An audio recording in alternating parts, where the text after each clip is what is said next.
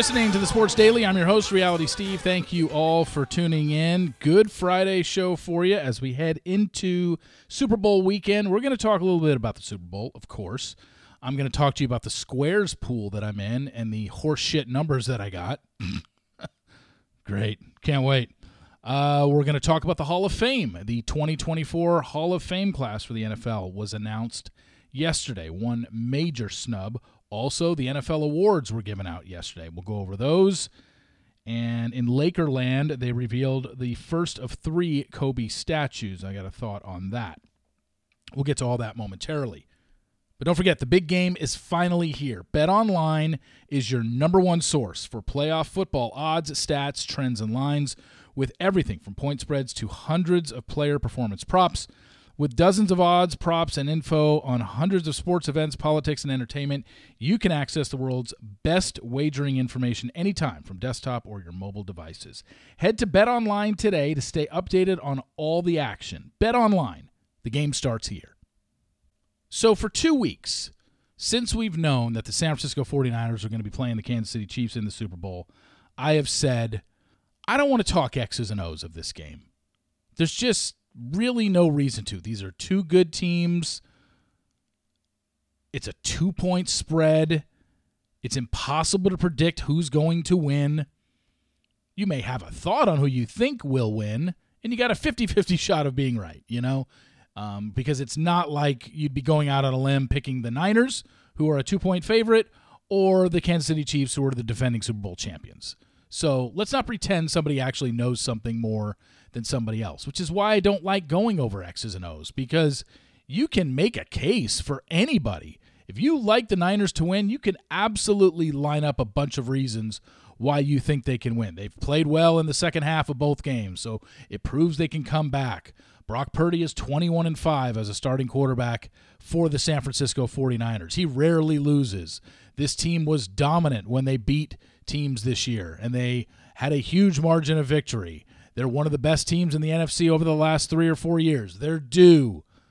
That's all great arguments you can make for the San Francisco 49ers. For the Kansas City Chiefs, again, hitting their stride at the best time. Their defense hasn't given up 30 points in a game all year and hasn't given up 400 yards to any team this year. They've got Patrick Mahomes. They've been to three of the last four Super Bowls now. I mean, you can make a case for either one. At the end of the day, nobody knows what's going to happen once the ball is kicked off. What if the Chiefs fumble the opening kickoff and San Francisco runs it into the end zone? Or Patrick Mahomes throws a pick six. Or Brock Purdy throws a pick six. Brock Purdy has started off horrible in the first two games in the playoffs. He started off horrible in the first half against Green Bay. He was terrible. In the first half against Detroit, he was terrible. So, what if he does that again? We don't know if he's going to, but let's just say he does that again. The first two times he started off terrible in the playoffs so far, they ended up winning. So, what if he starts off great but then has a horrible second half? Like there's so many things that were that are unknown in this game. And, you know, when you heard me talk to Bob Sturm, he's like that's the beauty of sports is that you truly don't know what the hell is going to happen. It's why betting on sports, especially NFL, is so difficult. Now, this is a one game sample there's going to be plenty of people that bet this game and are going to be right, you know? And they can't sit there and pound their chest because I could probably find, I don't know, hundreds of games earlier this year where they were wrong. You know, someone can talk about how they won their Super Bowl bet, but your Super Bowl bet, unless it was your biggest bet of the season, which I don't think it would be, is no different than you losing a week five bet. You know, it's all determined by put your money where your mouth is. You know, I love the Monday morning quarterbacks to say, I told you this is going to happen. I told, really? Did you? And if you did and you didn't put your money behind it, what do I care? You know, like, I'm not saying everybody has to turn into a gambler, but it's really hollow when you say things about a game and don't back it up with any sort of anything. Because if you're wrong, what happens to you? Nothing. You know, you take some of the best talking heads in all of sports right now on the morning shows, the guys that are getting paid millions of dollars, the blowhards like Skip Bayless and Stephen A. Smith and Colin Cowherd. I'm telling you, they're wrong 30, 70% of the time in terms of what they like, their predictions. There was a run this year in three weeks because Colin has his big five or power five. Every Friday, he gives out five picks in the NFL against the spread.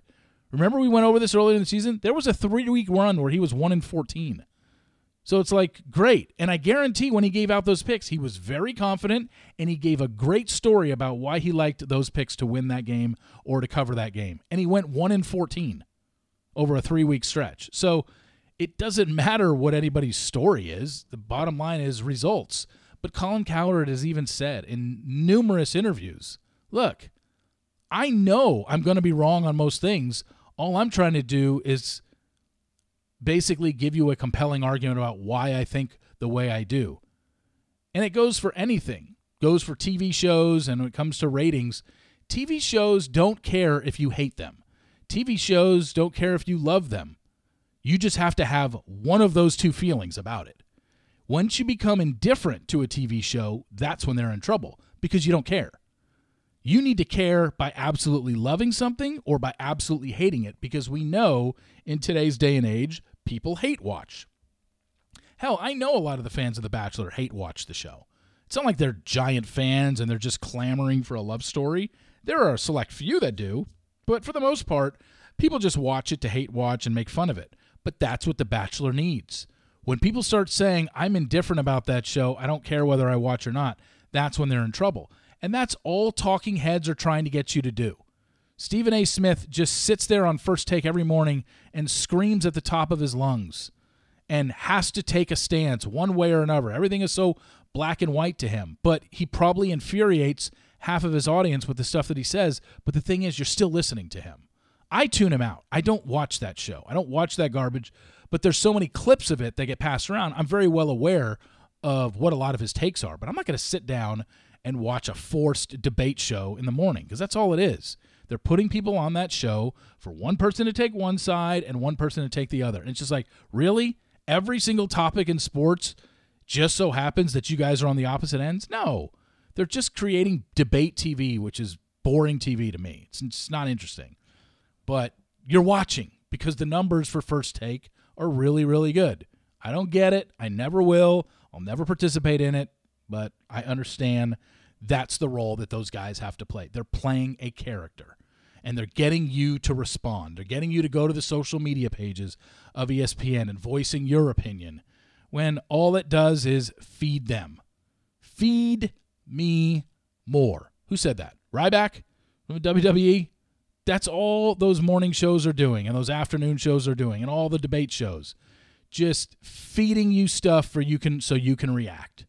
The way you if you hate Colin Cowherd or you hate Skip Bayless or Stephen A. Smith, the way to get back at them is to never talk about them, never comment on any of ESPN's or Fox's socials, just never bring them up.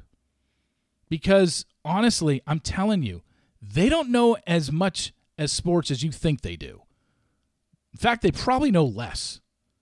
You know, they have writers on their shows, they have producers that are giving them the info and statistics. I'm sure they watch games here and there, but they're not glued to their TV, maybe like some people are. They have people feeding them information. So their stances is hard to take as genuine because I don't think they really believe a lot of the stuff that they defend, but they want to take a side so they can get a reaction out of you. I hope you understand this. With that said, I haven't listened to any of them. I don't know what their pick is. I don't know if it's San Francisco or Kansas City. And, you know, like I said, I don't want to really go over X's and O's in any of this because we've been over it. We know the statistics for both teams. San Francisco, good offensive team. Kansas City, really good defensive team. Kansas City kind of struggled all year offensively. You can say they turned it around in the playoffs, but did they really? Kicked a bunch of field goals against Miami. Um, you know, went on the road to Buffalo, played probably their best game of the season, and then jumped out to a 17 7 lead at halftime against Baltimore and never scored the rest of the game and really didn't move the ball at all. But those first 30 minutes against Baltimore was really good football, putting together seven, eight minute drives, two of them. That's exactly how you play winning football in the playoffs. So, again, this is just for me coming down to I just don't see Patrick Mahomes losing to Brock Purdy. I just really don't. I think it's going to be close. I think it'll be a good game and Kansas City pulls it out in the end. I'm cheering for a good game. I think it will be. I don't think anyone's going to blow out the other. And we'll just have to see come Sunday. But I'm rooting for the Chiefs. I like to see dominance and I like to see, You know, good people get rewarded for what they do. Patrick Mahomes, good guy. Andy Reid, good guy. Not saying that Kyle Shanahan's not a good guy or Brock Purdy isn't. Brock Purdy's a great story. Last pick in the draft is going to go to the Super Bowl in his second year, and he made the NFC Championship in his first year. And who knows if he doesn't get hurt against Philly last year with his elbow injury? Maybe they play better. Maybe they get to the Super Bowl two years in a row in his first two years as the last pick in the draft. That'd be crazy. But we can't go back to that to that game because it's already happened. He got hurt. They didn't go. Philly killed them and went on to the Super Bowl to play Kansas City. So we'll see what happens this weekend. Should be a great game. I can't wait. Looking forward to it. Now, speaking of this big game, my brother in law throws a squares party or a squares game out every Super Bowl. Last year it was $100 a square, so it was a big one. I think the winning, if you had the right final score, it was like five grand. This one he only did, he did a $20 square and a $10 square. And the $20 square has already filled up. I filled out, uh, so I gave him 100 bucks. I said, give me three $20 squares and I'll do four $10 squares. $20 square thing already filled up. My numbers absolutely suck. I've got Chiefs 2, 49ers 6, Chiefs 8, 49ers 4, Chiefs 1, 49ers 9. I mean, come on. No zeros, threes, or sevens for me. I swear, I'm you know, look, it's it's blind luck because all you do is fill in an empty square and then the numbers are drawn at random. And, you know, down the side for Chiefs, across the top for 49ers. I just, I just got stuck with bad numbers. But what I'm saying is this happens to me every year. I never get good numbers, ever. I can't remember the last time I had a 0 0 or a 3 0 or a 7 0 or a 7 3. You know, because those are the most common numbers at the end of quarters and halves and finals. And I j- 2 6? Yeah, you could say, like, hey, what if they win 22 16? I mean, yeah, they could. But is it likely? Probably not. 8 4 Chiefs? I mean, they're probably not landing on 18. I mean, that's the thing you got to look at. Are they going to land on 8? Probably not. Are they going to land on 18? Probably not. So now I'm looking at Chiefs got to go 28. So 28 24 Chiefs? I guess that's my best one out of all these six, but that's a pretty high scoring game, and I don't think this is going over 47 and a half. And then 1 9. I mean, again, Chiefs aren't going to score one point. They're probably not going to score 11 points, so I got me looking at 21 or 31, realistically. So Chiefs got to land on 21 or 31. I mean, could we get a repeat of Chiefs losing to the Bucs 31-9 and we get Chiefs 31-9 or 21-9 over San Francisco? I don't know, maybe. but, you know, just ugly, ugly numbers. Man. So hopefully when the $10 pool comes out, I'll be able to pull better numbers than this. I'll let you know how that goes because I don't think the there was like 15 or 16 boxes left as of this afternoon. So I'll look into it and then uh, or I will let you know on Monday what my numbers were and if I came close at all. But it's just frustrating. I do these square pulls every year. and I might as well just take a hundred dollar bill and light it on fire because I'm never winning on I'm never winning on any of these. So the Hall of Fame class for 20 of 24 was announced. It's a big class. Oh no, sorry. Well, it is. I mean, it's got seven people. That's usually what it is. It's usually around six or seven. So, your Pro Football Hall of Fame class for 2024 is Julius Peppers, Devin Hester, Dwight Freeney, Andre Johnson, Patrick Willis, Steve McMichael, Randy Gradishar. I don't know who Randy Gradishar is. I'm sorry. Steve McMichael um, was is the oldest in the group in terms of uh, he probably older. Than, actually, Randy Gradishar is probably the oldest, whatever he does. But McMichael, in terms of all the other names, all these other names played in the '90s and the 2000s. Uh, Steve McMichael played in the '80s, and then he went into wrestling, and he's suffering from ALS. Actually, I believe he passed away from ALS. Sorry about that. He did, and actually, he didn't. He's still alive, but he is not in a good place. He's very uh, much uh, laid up with ALS and has you know no physical movements for the most part, and um, to be interesting to see um, if uh, how they handle him at the um, ceremony and whatnot. But yeah, 66 years old, and um, you know suffering severely from ALS. But you look at the other ones. Julius Peppers, no doubt, one of the best pass rushers in our generation. Devin Hester was the arguably the best punt returner in NFL history. Dwight Freeney, one of the best pass rushers as well. Andre Johnson, great receiver. Patrick Willis, great linebacker. So I can't sit here and say, oh no, they didn't deserve that or whatever. I, I don't know. Um Antonio Gates did not make it, and ultimately, I think when this is all said and done, Travis Kelce is going to be the best statistical tight end who's ever played the game. But Antonio Gates right now is up there. I think he's one of the leaders. And just surprised he didn't make it on his first try. I know Dallas Cowboy fans are very upset that Darren Woodson didn't make it. Uh, there's been a lot of talk about getting him in, but you know, so people get snubbed every year. I, I, definitely think that. Look, Antonio Gates is getting into the Pro Football Hall of Fame. He just didn't make it in on his first ballot, which is, uh, which is fine. NFL awards were given out last night. The comeback player of the year went to Joe Flacco. He beat out Damar Hamlin by 11 points. I mean, I don't know. What does Damar Hamlin have to do to win comeback player of the year? He literally came back from the dead. It's not being funny. Anybody that's read the story of what happened in that Monday night game, he flatlined. They had to revive him and bring him back to life. The fact that he ever even stepped on a football field again is miraculous. And they gave it to Joe Flacco because, you know, look, he was a good story. He was sitting on his couch in November, and all of a sudden he was quarterbacking a playoff game. So I give him a lot of credit, but Damar Hamlin came back from the dead. What the hell? Yikes. For the second year in a row, the offensive and defensive rookie of the year came from the same team. Offensive rookie of the year, not a surprise, Texans quarterback CJ Stroud. Defensive rookie of the year, Will Anderson, linebacker, Texans. Last year, the Jets had Garrett Wilson as the offensive player of the year for rookies, and Sauce Gardner was the defensive player of the year for rookies. So this year, Myles Garrett won defensive player of the year. No surprise there. He was dominant. The offensive player of the year was Christian McCaffrey.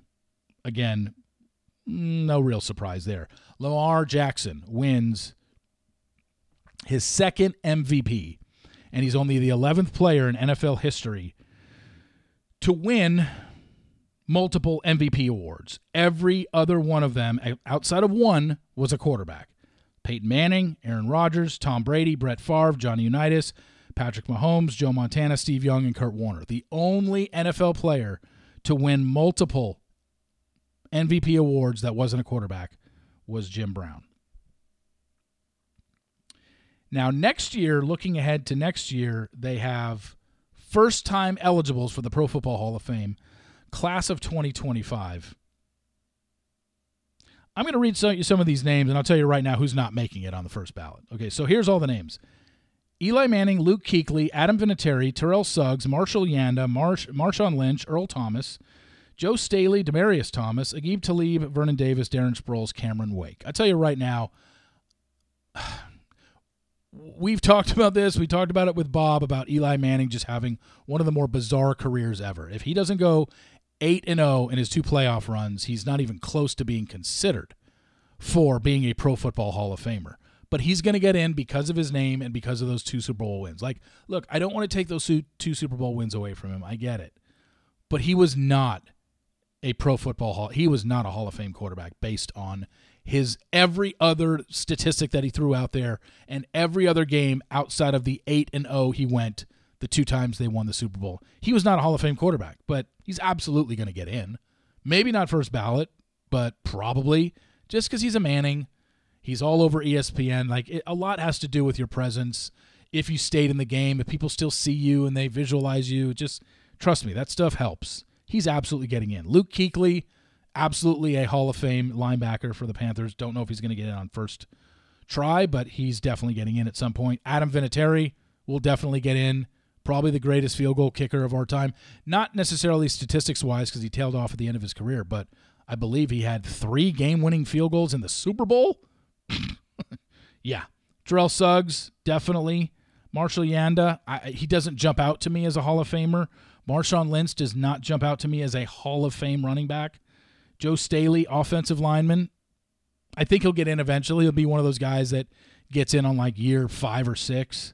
Earl Thomas, one of the best safeties, he'll get in at some point. Demaryius Thomas, unfortunately, has passed away. I think he'll get in at some point. Aqib Talib, I don't think is getting in. Vernon Davis doesn't strike me as someone is getting in. Darren Sproles, he was kind of a hybrid player. I do you look at him and been like definite Hall of Famer? He's Hall of Famer for guys that were five six, I guess. And Cameron Wake uh, doesn't strike me as a Hall of Famer, but next year, first time eligibles, and then you got everybody who didn't get in this year that obviously going to be on the ballot for next year. So it'll be interesting. I think uh, I think Eli's probably going to end up being a first ballot, and it's just we're not, we're not going to sit here and debate it, but you just look at that career and you're like, wow, what a bizarre career he had because he was a very very average, if not below average quarterback. Finally, want to end with this: the Lakers unveiled a statue in front of Staples Center, or excuse me, Crypto.com last night before their loss to the Nuggets of Kobe, and it looked really cool. A lot of people spoke. It's going to be the first of three statues. There's going to be another statue of him wearing, because the one they uh, unveiled last night was him wearing number eight. We also know he wore number 24, so they're going to have a statue of him in that. And then they're also going to have a statue at some point of him and his daughter that died in the plane crash here's the thing I was not doing the Sports Daily, obviously, back in um, when Kobe died in 2020. But, you know, having grown up in Southern California, having worked at a radio station where we covered a lot of Laker games, I used to give out, you know, we used to have radio shows before the Laker games uh, across the street from Staples Center. And, um, you know, it mingled with fans back then, and you know, it, this was a it was a Kobe town. I mean, Kobe ran that town. Uh, people loved Kobe, whether you liked him or hate him. Being a fan from another team, uh, you had to respect him. And one of the best players of all time, probably top seven player of all time, if you ask me. And it's just the craziest thing to me about it, and still just eerie to this day, is that we've never had a player in any sport who was as good as Kobe who died at the age that they did. Can you think of any player in the history of all four major sports that was as popular or as good as they were in their sport that died at the age that they did? I don't even think anything's close. I, you know, it's just when you look at it, you're like, that is, it was just so weird. I remember I was at the gym. I looked on my phone and TMZ reported he had died. I was at the gym that day. Kobe was 41 years old when he died. So I, you, so I'm saying, find anybody who died in any other sport, and tell me if they were better at their sport, if they were younger than 41, if they were better than Kobe when they died at their sport than Kobe was at his sport. And you can't. It's like he has, you know, not that he has set the standard or whatever. I'm just trying to find the phrase where it's just like you just, you can't. There's nobody there. Uh, I mean, I'm trying to think. You know, Dale Earnhardt, uh, the race car driver, he died. He was 49 when he died. You could probably say he was the, you know, in terms of the age or in terms of when he died at 49 years old, probably one of the best drivers of all time for his sport. So yeah, he would have been there, but he's 49. That's that's 8 years older than Kobe. I'm just trying to think was there anybody you know, I, I know Roberto Clemente died at a at a young at a young age, right? Let me see. I, I definitely I think he was younger than Kobe.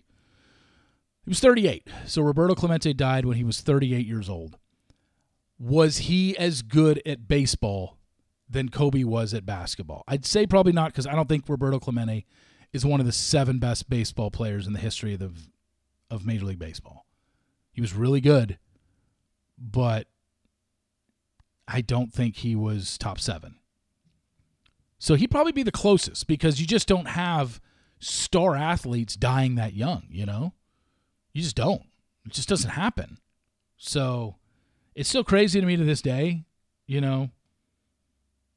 my formative years in sports talk radio and growing up in Los Angeles centered around Kobe Bryant.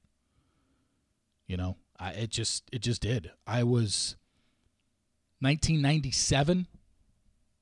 You know, when I graduated college, you can you, know, you can even take in my college years. You know, Kobe.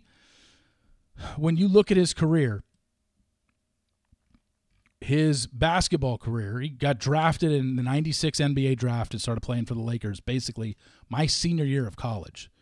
So these are just my formative year. I mean, 22 to 38, he was the guy. You know, and I moved away from California when I was 31, but from 22 to 31, Kobe Bryant was a Los Angeles Laker winning NBA championships. And I was in Southern California at the time. And from 1999 until 2006, I was in sports talk radio in Los Angeles. So I was talking about him a lot. It just, and even though I was out here in Texas the day he died, it was just surreal. It's still surreal to me to this day that he's gone. Uh, it's mind boggling, but I'm glad the Lakers are definitely honoring him. I give him 10 statues. I don't care. Like the fact that they're giving him a statue with both of his numbers and with his daughter, I'm all for it. So rest in power, Kobe. Thank you all for listening. I really appreciate it. Please follow me on Apple Podcasts. Also, rate and review. Also, please hit play. It's not good enough to just download it into your feed every morning. Doesn't record the downloads that way anymore. You got to hit play. So please do that. Enjoy your Super Bowl weekend. Let everybody know I'm on the Chiefs in the end. So there you go. Anyway, thank you all for listening. I really appreciate it. And I will talk to you on Monday. See you.